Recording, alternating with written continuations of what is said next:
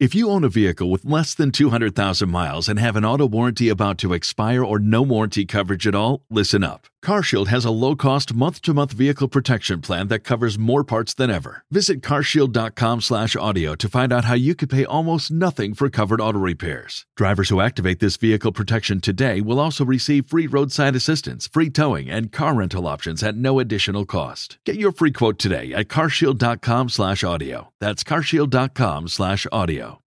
Waiting on a tax return? Hopefully it ends up in your hands. Fraudulent tax returns due to identity theft increased by 30% in 2023. If you're in a bind this tax season, LifeLock can help. Our US-based restoration specialists are experts dedicated to helping solve your identity theft issues. And all LifeLock plans are backed by the Million Dollar Protection Package. So we'll reimburse you up to the limits of your plan if you lose money due to identity theft. Help protect your information this tax season with LifeLock. Save up to 25% your first year at LifeLock.com slash aware.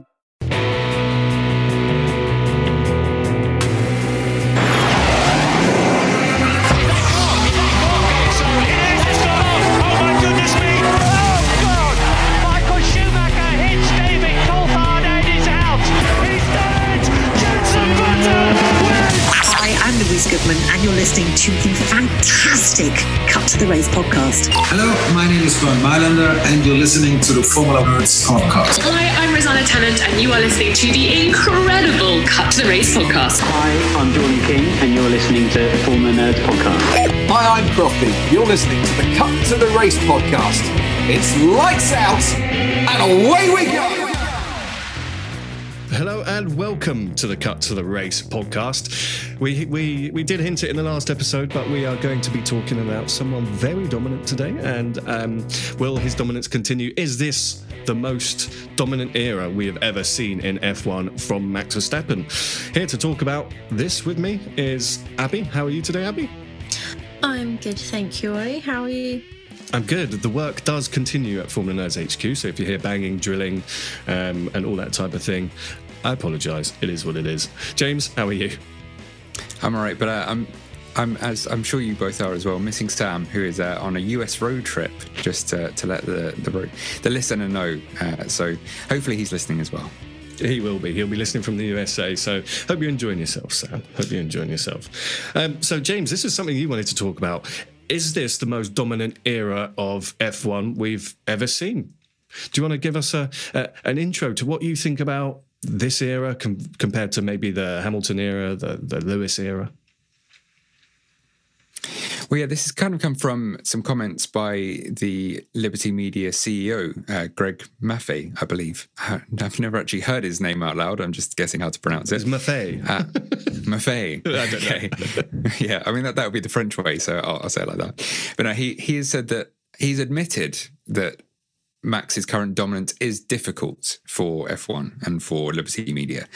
And you know, F1 in general has been trying to kind of put a positive spin on it, I think. You know, going, oh, look, you know, can he do it? Can he do it? Can he break this record? Whatever else. And obviously, there has been the interest of can he break the record? And I think now he's done it and he's got that 10 in a row. You kind of go, okay, you can't really.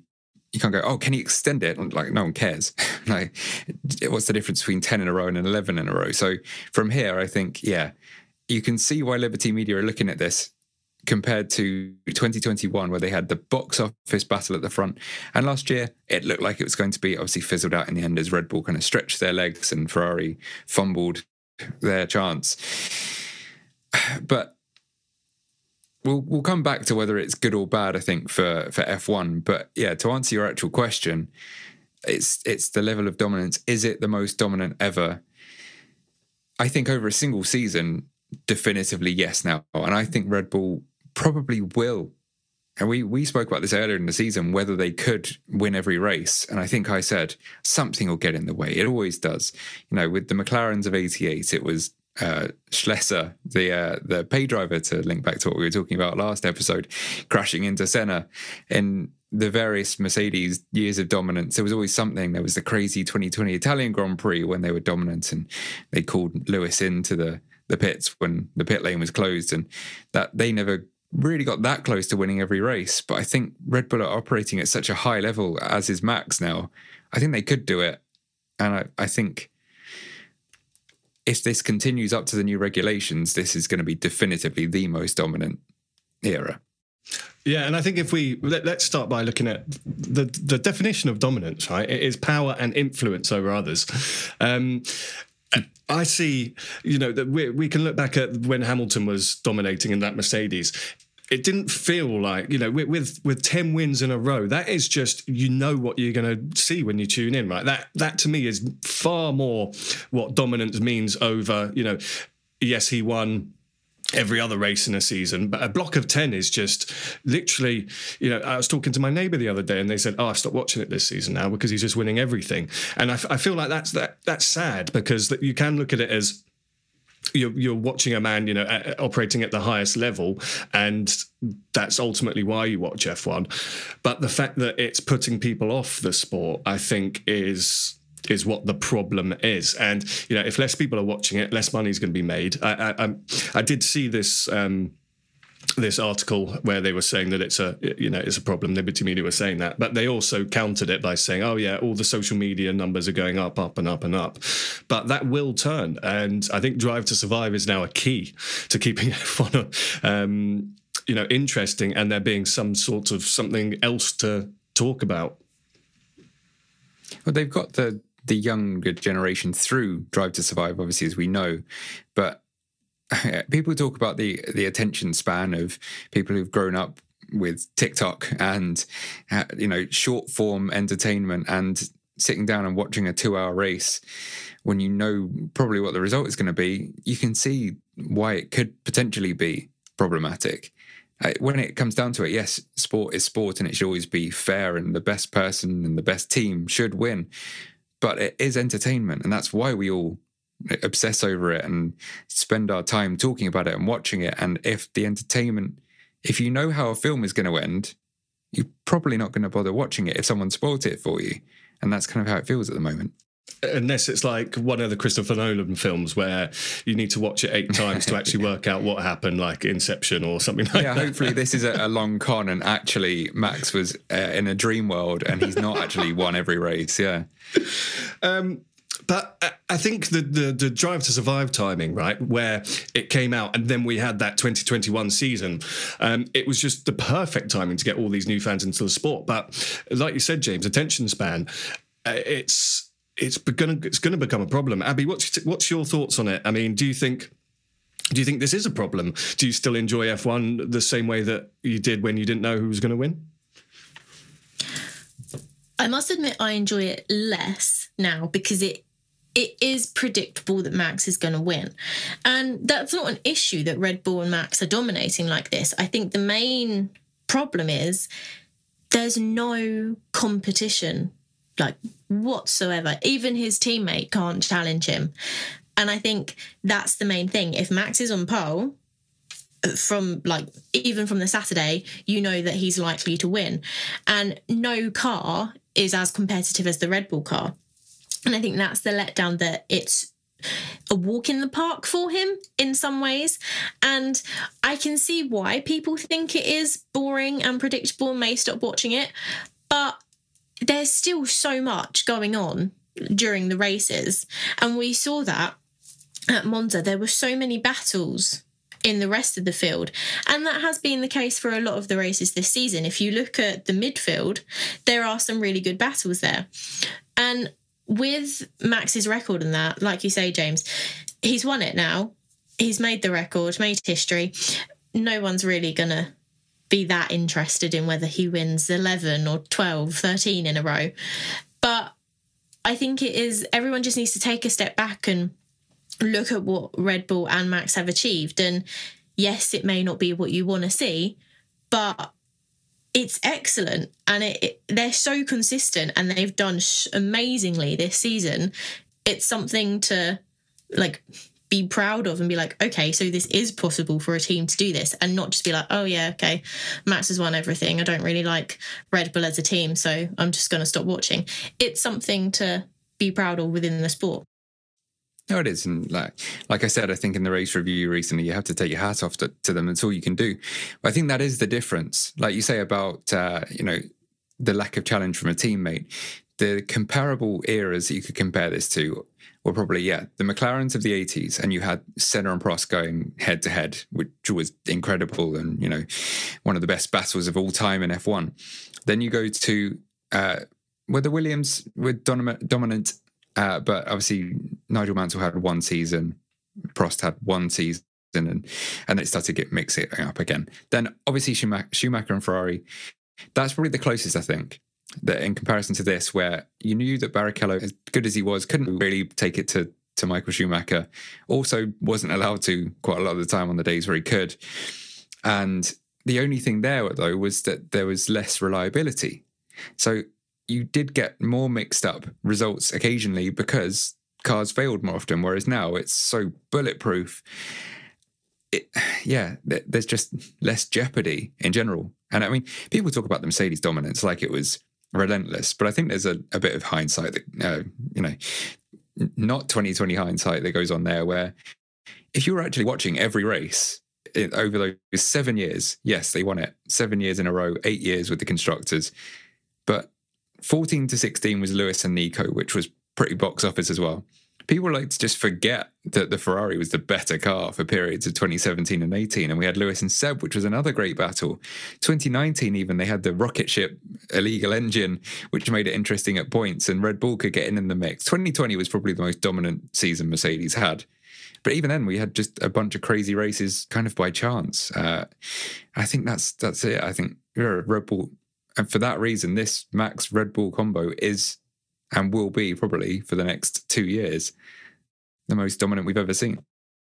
Yeah, so I guess there's is it you know is it the team dominating or is it the driver dominating? And I think we saw that with Mercedes, it was it was the team dominating. With Red Bull, it is, but you've got Perez who uh, potentially isn't performing. I mean, uh, to quote Perez, he said the the level of which Max is driving is extreme, um, and it's something that's quite hard to see as a teammate. So w- we know it's Max essentially with the right machinery. What's the easiest choice you can make? Window instead of middle seat? Picking a vendor who sends a great gift basket? Outsourcing business tasks you hate? What about selling with Shopify? Whether you're selling a little or a lot, Shopify helps you do your thing, however you cha-ching. Shopify is the global commerce platform that helps you sell at every stage of your business. From the launch your online shop stage to the first real life store stage, all the way to the did we just hit a million orders stage? Shopify's there to help you grow. Whether you're selling scented soap or offering outdoor outfits, Shopify helps you sell. Wherever and whatever you're selling, Shopify's got you covered. Sign up for a $1 per month trial period at shopify.com slash try. Go to shopify.com slash try now to grow your business, no matter what stage you're in. Shopify.com slash try. Found quite a, an interesting comparison. Shout out to our friends over at Planet F1. Um, they did a, uh, a feature essentially on Hamilton versus Verstappen and the key stats after eight seasons. Um, so after eight seasons, Hamilton was 30 years old, uh, Verstappen was 25. That's the first thing to say. Um, each of them both had two world championships at this point. Um, Verstappen had more wins, only just. Uh, he had 35 wins and Hamilton had 33. Poles. Now, this is the interesting one. By this point, after eight seasons, Hamilton had 38 pole positions, Verstappen only 20. Um, and that tells you that Max Verstappen doesn't need pole to win, doesn't it? Because um, they're so close on the wins. Um, He's won more Charles Leclerc poles than Charles has, right? I think is the stat. yeah, well, exactly. So actually, if you're putting this together, it it th- those stats and okay, there's so many variables in this conversation, but it would lean towards Verstappen being the more impressive driver um, over his first eight seasons, right?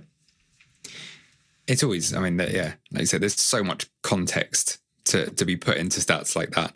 Uh, I mean, yeah, Red Bull have historically set up their car more for the race day. They, that's why they've quite often not quite got pole because they were better at passing. Whereas Mercedes knew their car was really bad in dirty air, so they made sure they got pole and then controlled from the front.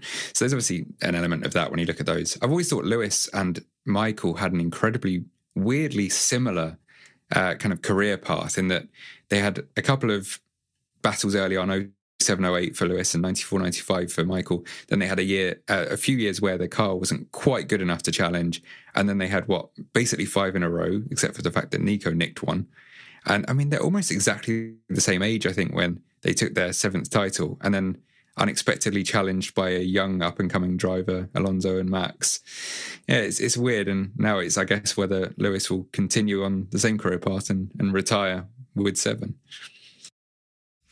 I mean, yeah, we're opening a different can of worms here. Obviously, yeah. he won't because he's just signed another two-year deal. So he want he, he wants that eighth championship. Um, I mean. I, I think going back to where we started, is this good for F1? Let, us talk about that, Abby. I mean, let's just talk about people who we know outside of the Formula Nerds. You know, your family. I know they they obviously they're big on F1 as well. What, what are their thoughts as someone who might not live and breathe it like we do? Do they still sit down on a Sunday as excited, or is it? Well, there's a barbecue happening. We're going to go to that. We're not going to cancel the barbecue type scenario. So my sister doesn't watch it. She's not into sports apart from tennis. So if Lance Stroll goes and plays tennis, you know, she may start supporting him. um, my parents are Hamilton fans, and they do still sit down and watch it. We do watch nearly, well, I watch every session of the weekend. They watch qualifying and the race. But we are doing bits during the race if it's not that exciting. And they like it, but my dad, who is someone who has watched it for years, does find it more predictable and less entertaining as a fan because it is just so easy for Max to win. And this is what Greg Maffei has also said. He said that Liberty Media's goal is to build a long term healthy ecosystem and build a sport that has as much of some of the elements that the NFL has on any given Sunday, that anybody can win. And I think that's what Liberty Media want ultimately at the end of the day. They want F1 to be a sport where you can't predict who can win and any driver can win. And obviously, that's not going to be the case because some teams have more money and can, in, like, there's a big difference between like Mercedes and Williams, for example, but they want that competitiveness between the top teams. And we're not getting that at the moment. So it is it is less entertaining, but there's still so much as a fan of F1, which is ultimately a fan of racing, that there's still so much to enjoy as watching the Grand Prix. Very similar in that, yeah, my mum is also a Lewis Hamilton fan, has been watching since the 80s. And, and I've spoken to her and gone, oh, you, you know, it's the, the Grand Prix this weekend. Because I always remind her because she's not really on, you know, social media or anything. Uh, and she said, yeah, yeah. And she will watch, but she just, yeah, she misses it and then uh, like misses qualifying or something. It's like, ah, it doesn't matter. I know what's going to be, what's going to happen anyway. So I think even for, you know, people who are pushing 70, it's not just we talk about the younger generation and attention span. I think, and that could be, yeah, what is the problem? I almost wonder, like, this is a topic for another day, but whether Liberty Media will or should push it closer to being a spec series. Obviously, you know that's that's a, a massive topic of debate, and but it would make it a more level playing field, and is probably the answer to what they want. It's ironic that they tried to bring in these new regulations to level out the, the playing field and ended up with, yeah, maybe the most dominant season ever. Whereas if we got something like F2, where it's pretty much the same, but you can still see that the teams can operate at a different level. Maybe get a bit of both. But yeah, we'll talk about that on another podcast. Well, I, I mean, I do think it's an interesting debate because um, I was reading or listening to something um, of one of the engineers in F1, and he, he was saying that the 2022 spec cars have less. Um, essentially less custom customization that you can do. There's less freedom to go and um, you know come up with something game changing to get that advantage that you could do, you know, back in the day.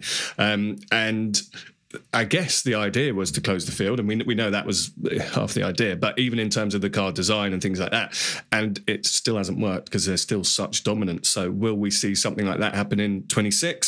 Um, and then obviously you've all, you've always got the commercial rights holders, which are uh, Liberty Media, fighting against the FIA, who uh, don't really care who wins. They just want everything to be done as they say it. So there's always going to be, I think, that battle.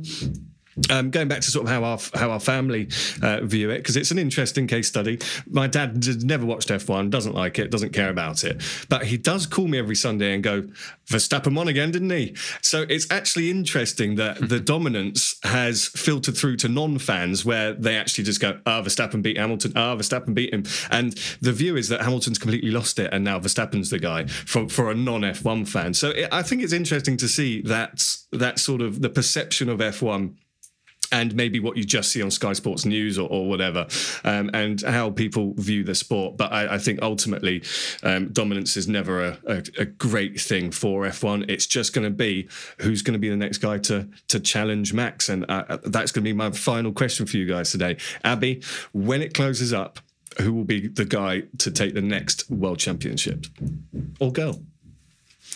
That's really difficult to answer. Um, I don't know. I think. I mean, none of us know, but who would you guess? Inception. Well, see, it depends, doesn't it, on on where drivers end up.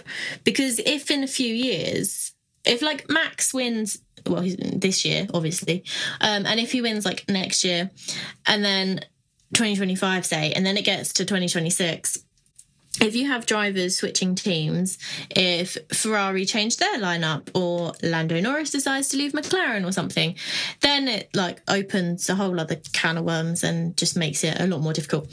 Um, I'm I'm still gonna say Lewis Hamilton because I think he definitely wants that eighth title. And I think he will do anything to get that eighth title.